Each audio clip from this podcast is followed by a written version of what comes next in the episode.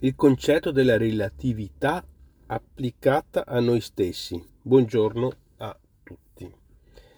Il senso di questa uh, affermazione vuole essere quello di um, immaginarsi in un contesto di vita relativamente a un contesto di vita che eravamo prima.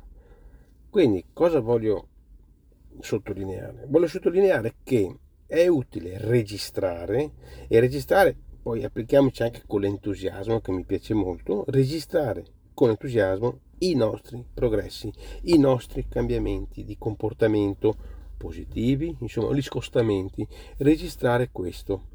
I guadagni che facciamo, quelli finanziari, e tutto ciò che noi vogliamo desiderare di più, che vogliamo come obiettivo. Impariamo cioè a non viverli così senza rendersene conto dell'andamentale. Voglio fare un po' questo tipo di osservazione. Cerchiamo di avere dei termini di confronto, dei parametri di confronto con noi stessi, con noi stessi. Certo, perché è importante capire dove stiamo andando e il capire dove stiamo andando, se stiamo migliorando e di quanto o peggiorando, speriamo di no, lo possiamo capire facendo avendo dei termini di confronto. Allora mettiamoli sempre in evidenza in maniera semplice, perché poi alla fine le cose semplici sono quelle che rimangono, quelle cose complicate invece no.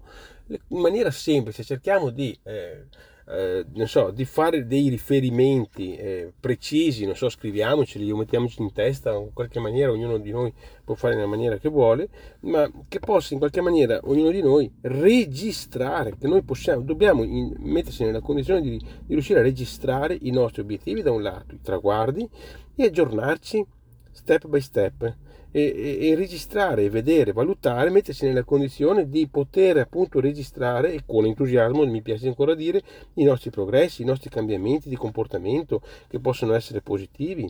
Ecco. Quindi tenendo la nostra vita in equilibrio in rapporto al tempo che dedichiamo al lavoro, alla famiglia, alla salute, al tempo libero, alle eh, comunità e quelli che sono i nostri obiettivi personali. Voglio dire, impariamo a prenderci dei riferimenti con noi stessi e eh, verificare gli scostamenti. Questo ci mette nella condizione proprio psicologicamente di migliorare. Sono piccoli esercizi semplici ma funzionano.